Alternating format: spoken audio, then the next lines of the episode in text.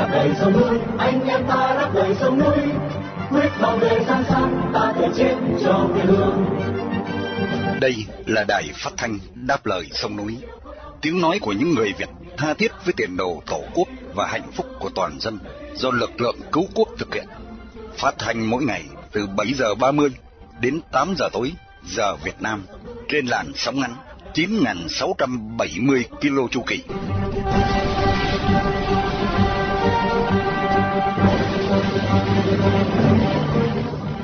Hải Sơn xin kính chào quý thính giả trong buổi phát thanh hôm nay thứ Bảy ngày 14 tháng 10 năm 2023 và là buổi phát thanh lần thứ 4536 của Đài Đáp Lời Sông Núi. Trong phần tin tức, chúng tôi có những tin chính sau đây. Trại giam Hòa Sơn Đà Nẵng ngăn cản gia đình thăm gặp tù nhân lương tâm Bùi Tuấn Lâm. Tù nhân lương tâm Trịnh Bá Phương bị đánh và bị kỷ luật cùng cả hai chân. Tù nhân lương tâm Hoàng Bình tuyệt thực trong trại tù An Điềm. Chi tiết các bản tin nêu trên sẽ được Mỹ Linh và Đồng Tâm gửi đến quý thính giả để mở đầu chương trình. Sau đó qua chuyên mục Thế giới tuần qua, Thạc sĩ Phạm Văn Nam sẽ đúc kết một vài sự kiện quan trọng xảy ra trong tuần. Giữa chương trình là chuyên mục Những vấn đề của chúng ta do Thái Hòa phụ trách. Khách mời tuần này vẫn với nhà báo JB Nguyễn Hữu Vinh. Cả hai sẽ tiếp tục bàn về phương cách vượt thắng nỗi sợ hãi trong đấu tranh cho quyền tự do của người dân. Và như thường lệ thưa quý vị, chương trình sẽ được kết thúc với chương mục Danh nhân nước Việt. Đặc biệt buổi phát thanh hôm nay được sự bảo trợ của Ủy ban yểm trợ Đài Phát thanh Đáp Lời Sông Núi trong danh sách lịch vàng 365 ngày năm 2023. Đồng thời để vinh danh anh Trần Văn Quyền, một người Việt yêu nước đang bị giam cầm trong ngục tù cộng sản.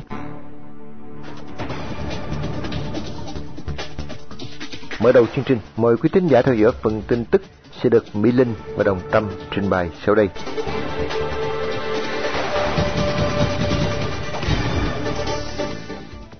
Trong một lá thư tố cáo đăng trên Facebook của mình, bà Lê Thanh Lâm, vợ của tù nhân lương tâm Bùi Tuấn Lâm thông báo là bà đã bị cán bộ trại giam Hòa Sơn Đà Nẵng ngăn cản không cho bà thăm gặp ông Lâm hơn hai tháng nay.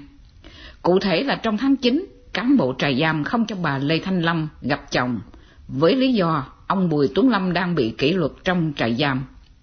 Trong tháng 10, tuy cán bộ trại giam đồng ý cho thăm gặp, và bà Lê Thanh Lâm đã làm đơn đi thăm chồng từ ngày 2 tháng 10. Tuy nhiên cho đến nay vẫn chưa được giải quyết.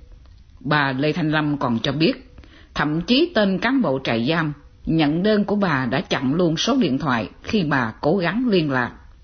Trong khi đó, tên phó giám thị trại giam thì leo lẻo chối là không nhận được đơn từ của bà. Khi chất vấn, các cán bộ trại giam chỉ nói miệng rằng chờ giám thị sắp xếp. Đã hơn một tháng rưỡi kể từ phiên tòa phúc thẩm xử ông Bùi Tuấn Lâm cho đến nay, mà gia đình vẫn chưa được gặp ông Bùi Tuấn Lâm. Bà Lê Thanh Lâm cho biết thêm. Trong thư tố cáo, bà Lê Thanh Lâm kêu cứu, xin cộng đồng hãy lên tiếng giúp mẹ con tôi vì việc hành xử không đúng quy luật pháp luật của trại giam Đà Nẵng. Tôi lo lắng, phải chăng chồng tôi bị trù dập đến mức không thể cho gặp người thân? Nếu không, tại sao lại ngăn cản con gặp cha, vợ gặp chồng? Tôi không hề có được tin tức gì về chồng kể từ khi sau phiên tòa phúc thẩm. Có phải chăng đây là sự trả thù hèn hạ khi dám gọi thẳng tên ông Hoàng Tiến Sĩ, giám thị trại giam tại Đà Nẵng lần trước? Bố mẹ con tôi chờ đợi khắc khoải từng giây phút mỗi ngày chỉ để được gặp chồng, gặp cha, chỉ vỏn vẹn 10 phút. Nhưng họ lại hành hạ tinh thần mẹ con tôi như thế này, thật khốn nạn. Bà Đỗ Thị Thu, vợ cựu tù nhân lương tâm Trịnh Bá Phương cho biết là ông Trịnh Bá Phương hiện đang bị cán bộ trại giam đánh đập và kỷ luật bằng cách cùng cả hai chân của ông. Trong một lá thư công bố trên Internet, bà Đỗ Thị Thu cho biết vào ngày 12 tháng 10 vừa qua, bà cùng cô Trịnh Thị Thảo, em gái của ông Phương, đến trại giam thăm ông Trịnh Bá Phương thì được cho biết là vào ngày 9 tháng 9 vừa qua, ông Phương, ông Trương Văn Dũng, ông Phạm Văn Điệp và anh Phan Công Hải đã cầm biểu ngữ đã đảo Cộng sản vi phạm nhân quyền tại trại giam. Khoảng 30 phút sau, khi ông Phương và mọi người đang hô khẩu hiệu đã đảo Cộng sản, đã đảo bè lũ bán nước hại dân thì bất ngờ ông Trần Thanh Việt, trưởng phân trại số 2, đi cùng với hơn 10 công an, lao vào cướp biểu ngữ. Nhóm người này còn bóp cổ ông Trịnh Bá Phương, đẩy ông vào tường và đánh ông Phương gây nên vết bầm tím ở vùng ngực bên phải, Tiếp đó, công an trại giam An Điềm đã cầm tay ông đưa ra ngoài cổng phân trại lập biên bản kỷ luật và đưa ông Phương đi cùng chân 10 ngày, từ ngày 9 tháng 9 đến ngày 19 tháng 9 2023, trong khi ông và mọi người đã biểu tình ôn hòa. Anh Hoàng Nguyên, em trai của tù nhân lương tâm Hoàng Bình cho biết, sau bốn ngày tuyệt thực để phản đối sự hà khắc và trả thù vặt tại trại giam An Điềm. Tuy nhiên khi anh Hoàng Nguyên vào thăm anh mình, thì anh Hoàng Bình cho biết anh bắt đầu ăn uống trở lại. Trong một lá thư kêu cứu được đưa lên mạng, anh Hoàng Bình kể lại như sau. Để xảy ra việc anh Bình tuyệt thực trong trại giam, lý do đầu tiên là trại giam không cho anh Bình nhận gạo từ gia đình gửi vào, bởi vì anh Bình hơn hai năm qua không nhận bất kỳ đồ ăn gì của trại. Anh nói đây là một sự trả thù hèn hạ của trại giam. Trong tháng 9 vừa qua, có hai người bị kỷ luật cầm chân 10 ngày và bị đánh đập, gồm anh Trịnh Bá Phương và Phan Công Hải, do hai người này lấy giấy A4 viết biểu ngữ phản đối Trung Quốc xâm lược. Trong đó có Trương Tráng Sĩ, hay còn gọi là Trương Văn Dũng. Mong quý anh chị quan tâm và lên tiếng để bằng cách nào đó giúp đỡ anh em trong trại giam An Điềm đang bị đàn áp và trả thù những việc mà đáng ra ai cũng phải ủng hộ.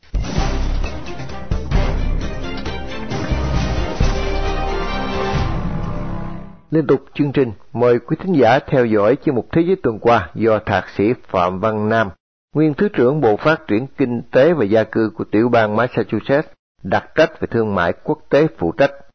Vâng, xin à, kính chào nhạc sĩ Phạm Văn Nam. Thế giới tuần qua sôi động với việc Hamas nã nhiều ngàn đạn pháo vào lãnh thổ Israel và đón nhận sự trả đũa khốc liệt từ quốc gia này. Nhận định của ông cuộc chiến này sẽ tiếp diễn ra sao vào những ngày tới thưa ông Nam? Xin kính chào anh Hải Sơn và quý vị thính giả của Đài Đáp Lời Sông Núi. Thưa quý vị, ngày Chủ nhật tuần trước đã được gọi là ngày Chủ nhật máu, ngày mà đạo quân khủng bố Hamas đã tràn qua tấn công vào lãnh thổ của Israel. Một cuộc tấn công vô cùng bất ngờ đã giết hại gần một ngàn người dân Do Thái và hơn một trăm người bị bắt cóc, trong đó có khoảng gần hai chục người là công dân Hoa Kỳ. Theo các thông tin chính thức của bên Hamas, thì họ đã chuẩn bị cho cuộc tấn công này trong suốt hơn hai năm qua, dưới sự hỗ trợ, huấn luyện và tài trợ của Iran. Nhóm khủng bố Hamas đã dùng những dụng cụ bình thường hàng ngày như xe máy, mô tô, như dù lướt gió, cũng như các máy bay không người lái và phóng hơn 5.000 hỏa tiễn vào lãnh thổ Do Thái. Sau khi bị tấn công bất ngờ, quân đội Do Thái đã bắt đầu phản công trở lại. Trong vài ngày qua, thưa quý vị, đã có hơn 1.000 thường dân Palestine đã bị thiệt mạng. Chính phủ Israel đã phong tỏa toàn vùng Gaza, nơi có một triệu người dân tị nạn Palestine đang sinh sống trong hơn 50 năm qua. Đường lối trừng phạt tập thể này của Israel đã bị thế giới lên án. Chính phủ Israel cũng ra lệnh cho người dân Palestine trong vùng Gaza phải di tản trong vòng 24 giờ đồng hồ trước khi họ tổng tấn công. Điều này rất khó có thể thực hiện được bởi vì người dân tị nạn Palestine không có chỗ nào để mà đi được và làm sao trong vòng 24 giờ đồng hồ mà một triệu người có thể di tản được. Thưa anh Hải Sơn và quý vị, trong bất cứ cuộc chiến tranh nào, dưới bất cứ tình huống nào, thì nạn nhân đầu tiên vẫn là người dân vô tội. Thưa anh Hải Sơn và quý vị, cuộc xung đột giữa Israel và các quốc gia Ả Rập là một lò thuốc súng của thế giới. Vì các quốc gia Ả Rập đều coi Israel là kẻ thù không đội trời chung và phải quét Israel ra khỏi quả địa cầu. Mặt khác, chính sách hà khắc áp bức cai trị của Israel đối với người dân Palestine đã bị thế giới lên án và dĩ nhiên cũng tạo nên những sự hận thù. Đa số các quốc gia tân tiến trên thế giới đều bày tỏ lập trường ủng hộ Israel mạnh mẽ và lên án sự dã man giết người dân vô tội của Hamas. Thế giới cũng kêu gọi Israel cố gắng tự chế để tránh những tổn thất không cần thiết cho người dân vô tội Palestine. Điều này cũng rất khó có thể mà xảy ra bởi vì ông thủ tướng của Israel hiện giờ là một người nổi tiếng, rất cứng rắn, rất sắt máu trong các chính sách khi phải đương đầu với khối Ả Rập. Những gì sẽ xảy ra trong những ngày tháng tới, thưa Nải Hải Sơn và quý vị, Israel sẽ đem quân qua chiếm đóng lại Gaza. Hamas sẽ tiếp tục các phương thức khủng bố, có thể xử tử một vài con tin. Iran sẽ tiếp tục họ và sẽ lên án Hoa Kỳ vì Hoa Kỳ tiếp tục ủng hộ Do Thái Israel. Giá dầu hỏa sẽ gia tăng, đưa đến tình trạng kinh tế suy sụp cho cả thế giới. Putin của nước Nga sẽ rất là vui mừng vì khả năng chống Nga của Tây phương bị chia rẽ. Trung Cộng cũng vỗ tay khi thế giới bị chi phối vì cuộc chiến tại Ukraine, vì cuộc chiến tại Trung Đông, thì Trung Cộng sẽ lặng lẽ tiếp tục chính sách bành trướng và tầm ăn dâu từ từ để thống lĩnh thế giới. Đó là hệ lụy tai hại nhất. Vâng, Trung Quốc có vẻ không thoải mái khi chứng kiến Việt Nam nâng cấp quan hệ và trở nên thân thiết thêm với Mỹ. Chuyện ông Tập Cận Bình sẽ có chuyến thăm Việt Nam tới đây mang ý nghĩa gì thưa ông Nam? Thưa anh Hải Sơn và quý vị, sự việc ông Tập Cận Bình sẽ sang thăm Việt Nam là điều không có gì ngạc nhiên. Sau ngày Tổng thống Hoa Kỳ Joe Biden sang Việt Nam, người ta đã nói đến sự việc ông Tập Cận Bình cũng sẽ sang Việt Nam. Trước hết thưa quý vị, Tập Cận Bình đã sang Việt Nam hai lần, lần cuối cùng là năm 2017. Nếu Tập Cận Bình sang Việt Nam vào cuối tháng 10, đầu tháng 11 như báo chí đã đưa tin, thì đây cũng là lúc cái gọi là Quốc hội của Việt Nam cũng đang nhóm họp. Đây là một cơ hội tốt cho Tập Cận Bình gửi những lời răn đe đối với tất cả các đảng viên của Đảng Cộng sản Việt Nam. Thưa quý vị, chúng tôi cũng nghĩ rằng có thể Tập Cận Bình và Nguyễn Phú Trọng sẽ thảo luận thêm những phương thức tận dụng giữa Việt Nam và Hoa Kỳ. Như chúng tôi đã có dịp thưa, các công ty của Trung Cộng đang ào ào vào Việt Nam. Trung Cộng đang bị thế giới từ Hoa Kỳ đến Tây Âu, đến Nhật, đến Úc cấm vận các kỹ thuật cao, đặc biệt là các con chip máy tính. Việt Nam sẽ là một đầu cầu đem những công nghệ cao này từ thế giới đến Trung Cộng. Thưa quý vị và anh Hải Sơn, chúng tôi cũng nghĩ thêm như thế này. Sự việc Hoàng đế Tập Cận Bình của Trung Cộng đến thăm chư hầu Việt Nam dưới sự lãnh đạo của Thái thú Nguyễn Phú Trọng, đó là một điều không có gì đáng ngạc nhiên. Vâng, rất cảm ơn Thạc sĩ Phạm Văn Nam đã dành thời giờ đúc kết một số diễn biến nóng nhất trong tuần qua để gửi đến thính giả đáp lời sông núi. Mong được gặp lại tuần sau cũng trên chuyên mục này. Xin kính chào ông ạ. Một cánh tay đưa lên, hàng ngàn cánh tay đưa lên, hàng vạn cánh tay đưa lên,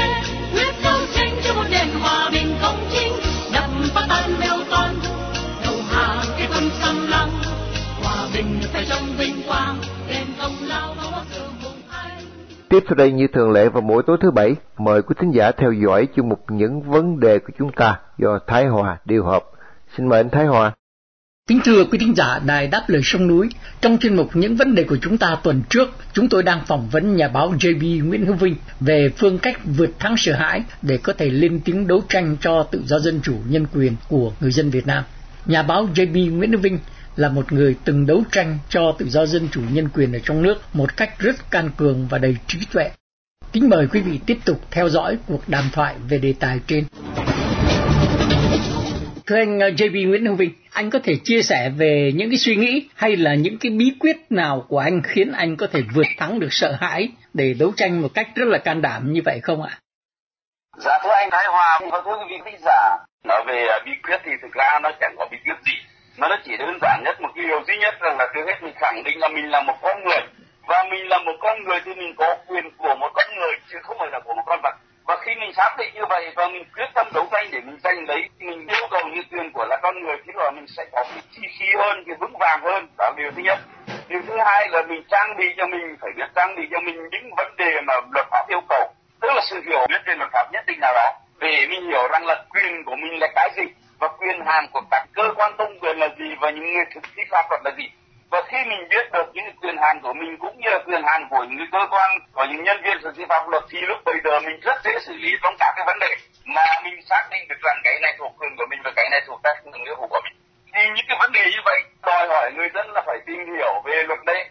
Một cái điều nữa là khi mình làm những việc mà nó không sai lỗi, không sai so với luật pháp quy định, nó không sai, không trái với lương tâm của mình về đạo đức truyền thống về những cái quy định xã hội thì lúc bây giờ mình tự nhiên mình vững tin rằng là mình là cái người công chính mình là cái người sự thật và mình nắm cái sự thật trong tay như một là một cái vũ khí Thưa anh JB Nguyễn Hữu Vinh, chúng tôi biết anh là một người công giáo có đời sống tâm linh tương đối tốt. Chính vì thế tôi nghĩ rằng niềm tin tâm linh đó cũng giúp anh rất nhiều trong việc vượt thắng nỗi sợ, phải không anh? Và thưa anh là người công giáo thì chúng ta có lẽ cũng thuộc cái câu kinh thánh là khi đứng trước cơ quan công quyền thì các con đừng nghĩ là con con phải nói gì bởi vì lúc bây giờ thì chùa thánh thần sẽ nói cho con. À, khi điều đó tôi cảm nhận rất là rõ ràng bởi vì có những lúc rất là gian nan, có những lúc rất là dầu sôi lửa bỏng, có những cái lúc rất là nguy hiểm. Nhưng tôi cảm giác rằng mình vững tâm bởi vì mình có cái sự thật trong tay bởi vì Chúa dạy chúng ta là chỉ có sự thật với giải thật chúng ta. Cho nên khi chúng ta nói một sự thật mình không lừa dối mình không làm những cái điều mà trái với luật tự đạo lý mình không làm điều tội lỗi thì mình tự nhiên cảm thấy có một sức mạnh và ngay cả khi lực ta trường cũng vậy anh khi đứng trước một cái sự thật đứng trước tất cả những vấn đề mà mình có sự sống thật trong tay thì dù nó có nhà tù nó có đà, bom đạn nó có sự tàn đạo thì kể cả khi như vậy thì nó cũng phải chụp tay trước cái sự thật. Trước những cái lẽ phải mà mình có trong tay đây.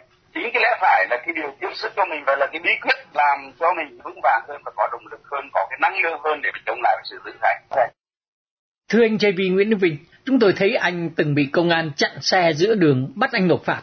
Những lần bị chặn đấy, anh có thật sự lỗi luật giao thông hay không à? Nếu không thì tại sao họ lại chặn xe và bắt anh nộp phạt vậy? Và họ thường nói là anh có lỗi gì? Dạ thưa anh, à, vâng, và thưa quý vị khán giả, ở Việt Nam chúng ta thì nó có nhiều cái điều mà cả cái thế giới nó cũng có. Nói như ông Bộ trưởng Bộ Thông tin Truyền thông Việt Nam là Nguyễn Mạnh Hùng ấy, thì Việt Nam chúng ta làm được những điều mà thế giới không làm được. Việt Nam làm được cái điều mà trái khỏi thế giới không làm được. Chẳng hạn như là nhiều điều quái gở Việt Nam có thể làm được mà thế giới không làm được. Thế giới mà kết án một cái người mà trước là sự nhất thì một trăm phần trăm là người đó có tội, thì người ta phải xét xử lại này khác. Còn Việt Nam thì coi như một vụ án đầy lấy nhiều oan khuất. Chẳng hạn như là vụ án Lê Văn Mạnh bị bắn ngày hôm kia cho nên những cái thứ như vậy thì thưa anh là ở Việt Nam có thể làm được tất cả những điều như vậy và những điều quái gở đó nó vẫn tồn tại nếu như ở Mỹ hoặc là các nơi mà khi mà cảnh sát xuất hiện trên một cái con đường nào đó hoặc là gặp một cái người nào đó quay đèn hoặc là coi một cái người nào đó thì có nghĩa là họ đã phạm luật và cảnh sát dừng lại họ đó để sẽ xét xử. Còn Việt Nam chúng ta nó hoàn toàn khác. Khi cảnh sát mà dừng người dân lại thì hoặc có thể là người dân có vi phạm luật nào đó, hoặc có thể là người dân bị xa vào cái bẫy nào đó do cảnh sát dừng lên. Hoặc là cảnh sát hứng lên và cần có một cái khoản tiền nào đó để người dân hối lộ cho. Do đó một cái chuyện mà cảnh sát từng người dân trên đường rồi là thậm chí là dừng xong bắt tay cái gọi là đưa tiền xong rồi đi thì nó rất là thường xuyên xảy ra. Chính vì vậy mà khi quá trình tham gia giao thông ở trên đường ở Việt Nam, chúng tôi cũng chẳng xác định đấy là có lúc nào tôi vi phạm hay không. Khi mà cảnh sát dừng lại thì chúng tôi phải yêu cầu họ là họ phải đúng luật tác phong, đúng quy định, đúng những cái tiểu tiết, những cái vấn đề mà luật pháp quy định cho họ. Mà chúng tôi có những quy định luật pháp thì tôi phải tuân thủ. Nó chỉ đơn giản với tôi chứ bây giờ cũng không thể xác định được là bởi vì có thể là một hành động mà với trường hợp của chúng tôi cho rằng là đúng nhưng đối với họ thì cho là sai bởi vì họ thích là như vậy cho nên là họ cứ bắt dừng lại cho nên những cái từ đó nó vô cùng ở Việt Nam thôi Thưa anh JB Nguyễn Đức Vinh, những lần bị chặn xe vô lý như vậy đó thì anh có bao giờ chấp nhận nộp phạt cho họ hay không à? Nếu không thì tại sao họ lại chấp nhận thả để anh đi về? Dạ thưa anh, vấn đề ở chỗ là mình có chấp nhận nộp phạt hay không thì nó phụ thuộc vào chứng cứ họ đưa ra theo những cái quy định pháp luật mà quy định cho họ là đưa ra cho mình để mình biết là mình có vi phạm hay không. Nhưng tôi nói thật là tôi chưa bao giờ tôi phải nộp phạt bởi vì một cái điều đơn giản là bởi vì họ không có đủ chứng cứ để họ đưa cho tôi biết là tôi đã vi phạm. Luật pháp Việt Nam quy định rằng là cái khi cảnh sát dừng xe lại thì có mấy trường hợp. Trường hợp thứ nhất là họ có một cái chuyên đề đặc biệt nào đó của công an. Ngày hôm nay kiểm tra về nồng độ cồn, về giấy tờ, về các thứ như vậy, họ có một cái họ phải quy định nó rõ ràng. Thì điều thứ hai là nếu không thì mình vi phạm thì họ dừng mình lại. Họ dừng mình lại, họ phải có cái đủ cái phương tiện đủ cơ sở dữ liệu để họ chứng minh rằng là mình đã vi phạm. Nhưng mà đa số chúng tôi thì à, thì khi mà gặp trên đường mà họ dừng lại thì họ dừng bất tử. Và không phải là chỉ của chúng tôi. Hầu những người dân Việt Nam nào cũng gặp tình trạng như vậy. Thì đa số thì khi mà bị người dân à, mà bị dừng láng như vậy thì họ, đầu tiên là cảnh sát yêu cầu họ đưa giấy tờ. Và khi họ mà đã đưa giấy tờ cho công an rồi ấy, cảnh sát rồi thì nếu không có lỗi này thì công an sẽ để ra lỗi khác. Nếu không có lỗi về vượt đèn đỏ thì sẽ có lỗi về lấn làn, lấn vạch không có lấn làm lấn và thì sẽ gọi là cái đèn không sáng. Và không có lỗi về đèn không sáng thì ờ, không có gương chiếu hoặc bất cứ một cái gì đẹp nào đó nhiều khi là như vậy, nhưng mà cái như thế là điều đó không được. Bởi vì nguyên tắc của về pháp luật là khi anh dừng xe người ta lại, cảnh sát dừng lại, là phải thông báo rõ ràng họ bị cái lỗi gì. Cho nên là khi khi mà chúng tôi nắm được những điều như vậy thì cái đầu tiên xuống tôi yêu cầu là không có cái lỗi thì chúng tôi biết. Và nếu có lỗi nào lỗi kia thì yêu cầu chứng minh cái lỗi đó đúng hay sai và khi khi họ có đủ cơ sở như vậy thì lúc bây giờ chúng tôi sẽ cấp đưa giấy tờ. Còn nếu như trường hợp và ngay từ đầu mà khi họ yêu cầu như thế mình đưa giấy tờ cho họ thì hết lỗi này có mặt lỗi khác. Họ đã giữ giấy tờ thì mình không lấy lại được nó sẽ rất là mất thời gian cũng như là đó là cớ để bằng mọi cách ép buộc mình là phải cuối cùng là gì? Lệch chưa đôi chẳng hạn cái lỗi này của tôi là hai triệu rưỡi thì thôi thì tôi đưa một triệu rưỡi thì coi như ông cầm lấy. Đại khái là cái lực lượng cảnh sát giao thông Việt Nam. Kính thưa quý thính giả, cuộc đàm thoại còn dài, chúng tôi xin tạm ngưng nơi đây vì thời lượng có hạn. Chúng tôi sẽ tiếp tục đề tài này vào thứ bảy tuần sau. Kính chào tạm biệt quý thính giả. Đài phát thanh đáp lời sông núi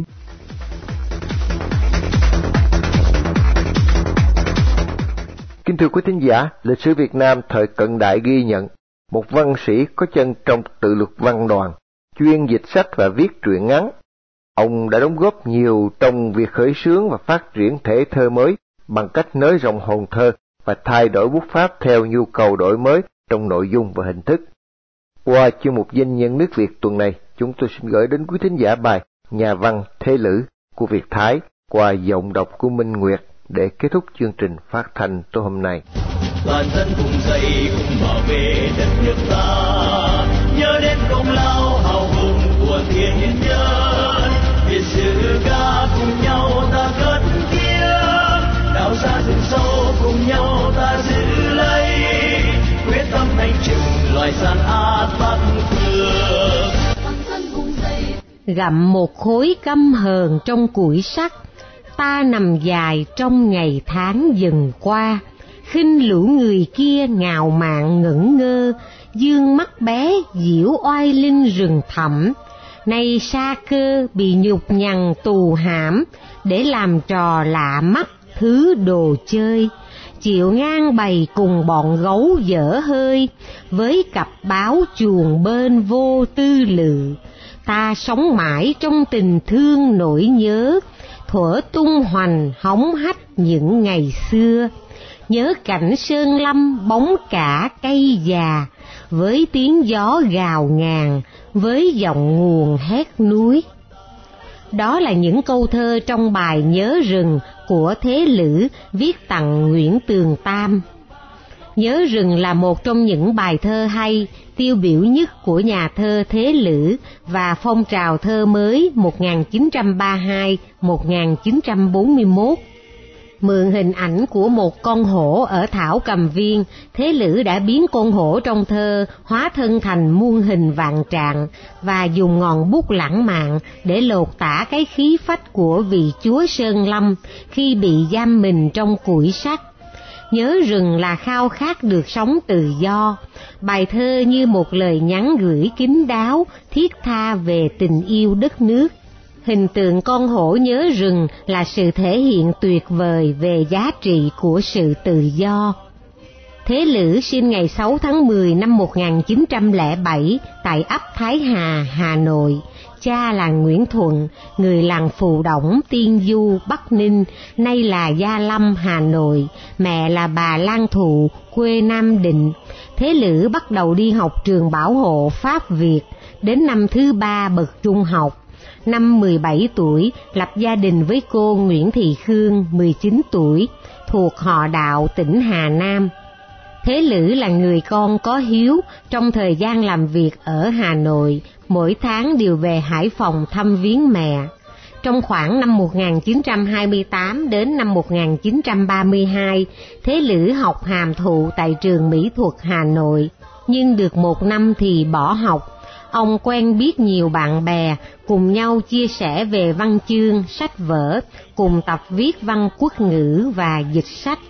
Thời gian sau đó, vì bị bệnh lao phổi, ông về vùng quê ở Hải Phòng tình dưỡng, nhưng vẫn chăm chú viết văn và làm thơ. truyện vàng và máu cùng nhiều bài thơ được viết trong thời kỳ này. Ông cũng bắt đầu viết bài đăng báo và xuất bản sách. Vì vậy, Thế Lữ có chân trong tự lực văn đoàn và các tòa soạn báo phong hóa, ngày nay tinh hoa. Ngoài truyện vàng và máu, ông đã xuất bản mấy vần thơ bên đường thiên lôi, gió trăng ngàn, trại bồ tùng linh, ba hồi kinh dị, con quỷ truyền kiếp, lê phong phóng viên, gói thuốc lá, đòn hẹn, mấy vần thơ, vân vân. Thế Lữ của thi ca lãng mạn và Thế Lữ, một thi nhân có công trong phong trào thơ mới tiền chiến mà trước đây vẫn được xem là người cải cách và canh tân thơ Việt Nam vào thế kỷ 20. Sự thành công của ông đáp ứng từ nhu cầu thiết thực của tâm hồn con người trong thời tiền chiến và kết thúc bằng sức thuyết phục của tài năng mà ông có.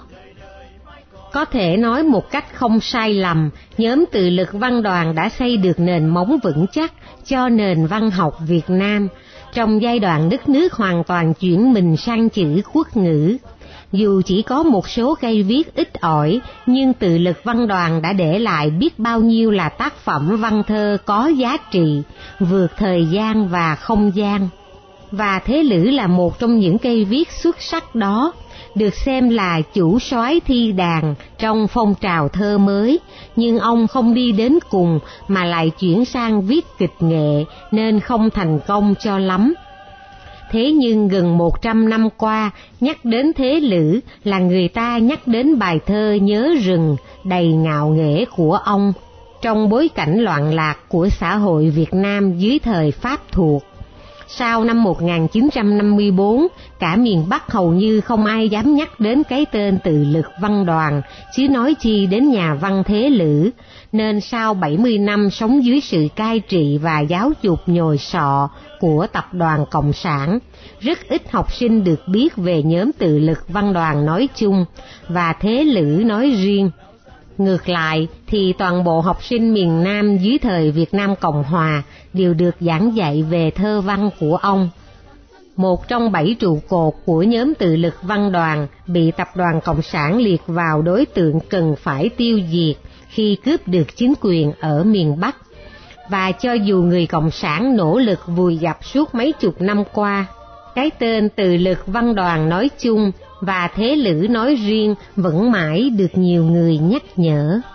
Rất may mắn là nhà văn thế lữ bị bạo bệnh nên không bị cộng sản thủ tiêu như Khái Hưng.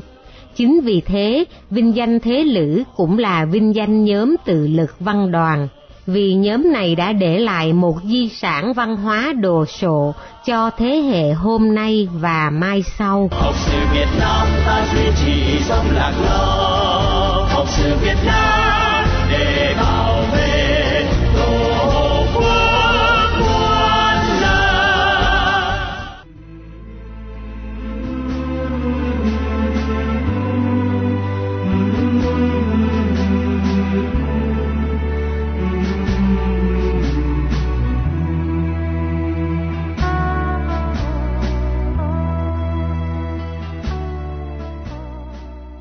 Trước khi chia tay ở buổi phát thanh tối nay, mời quý thính giả cùng đại đáp lịch sông núi nhớ đến anh Trần Văn Quyền, sinh năm 1999, bị bắt ngày 23 tháng 1 năm 2019 với bản án 10 năm tù giam. Một người Việt đang bị nhà cầm quyền cộng sản giam cầm trong ngục tù vì lòng yêu nước, lẽ phải và sự đóng góp tích cực vào tiến trình dân chủ hóa Việt Nam.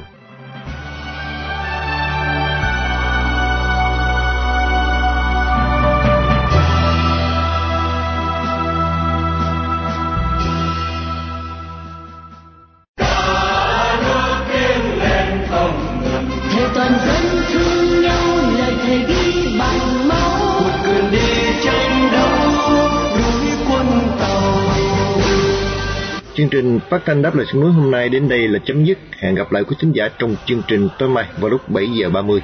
Mọi ý kiến và thắc mắc xin liên lạc với ban biên tập của đài phát thanh đáp lời sông núi tại địa chỉ liên lạc chấm đáp lời sông núi viết tắt a gmail.com hoặc địa chỉ tại Hoa Kỳ Radio đáp lời sông núi PO Box 612882 San Jose, California 95161 Điện thoại 408 663 9860.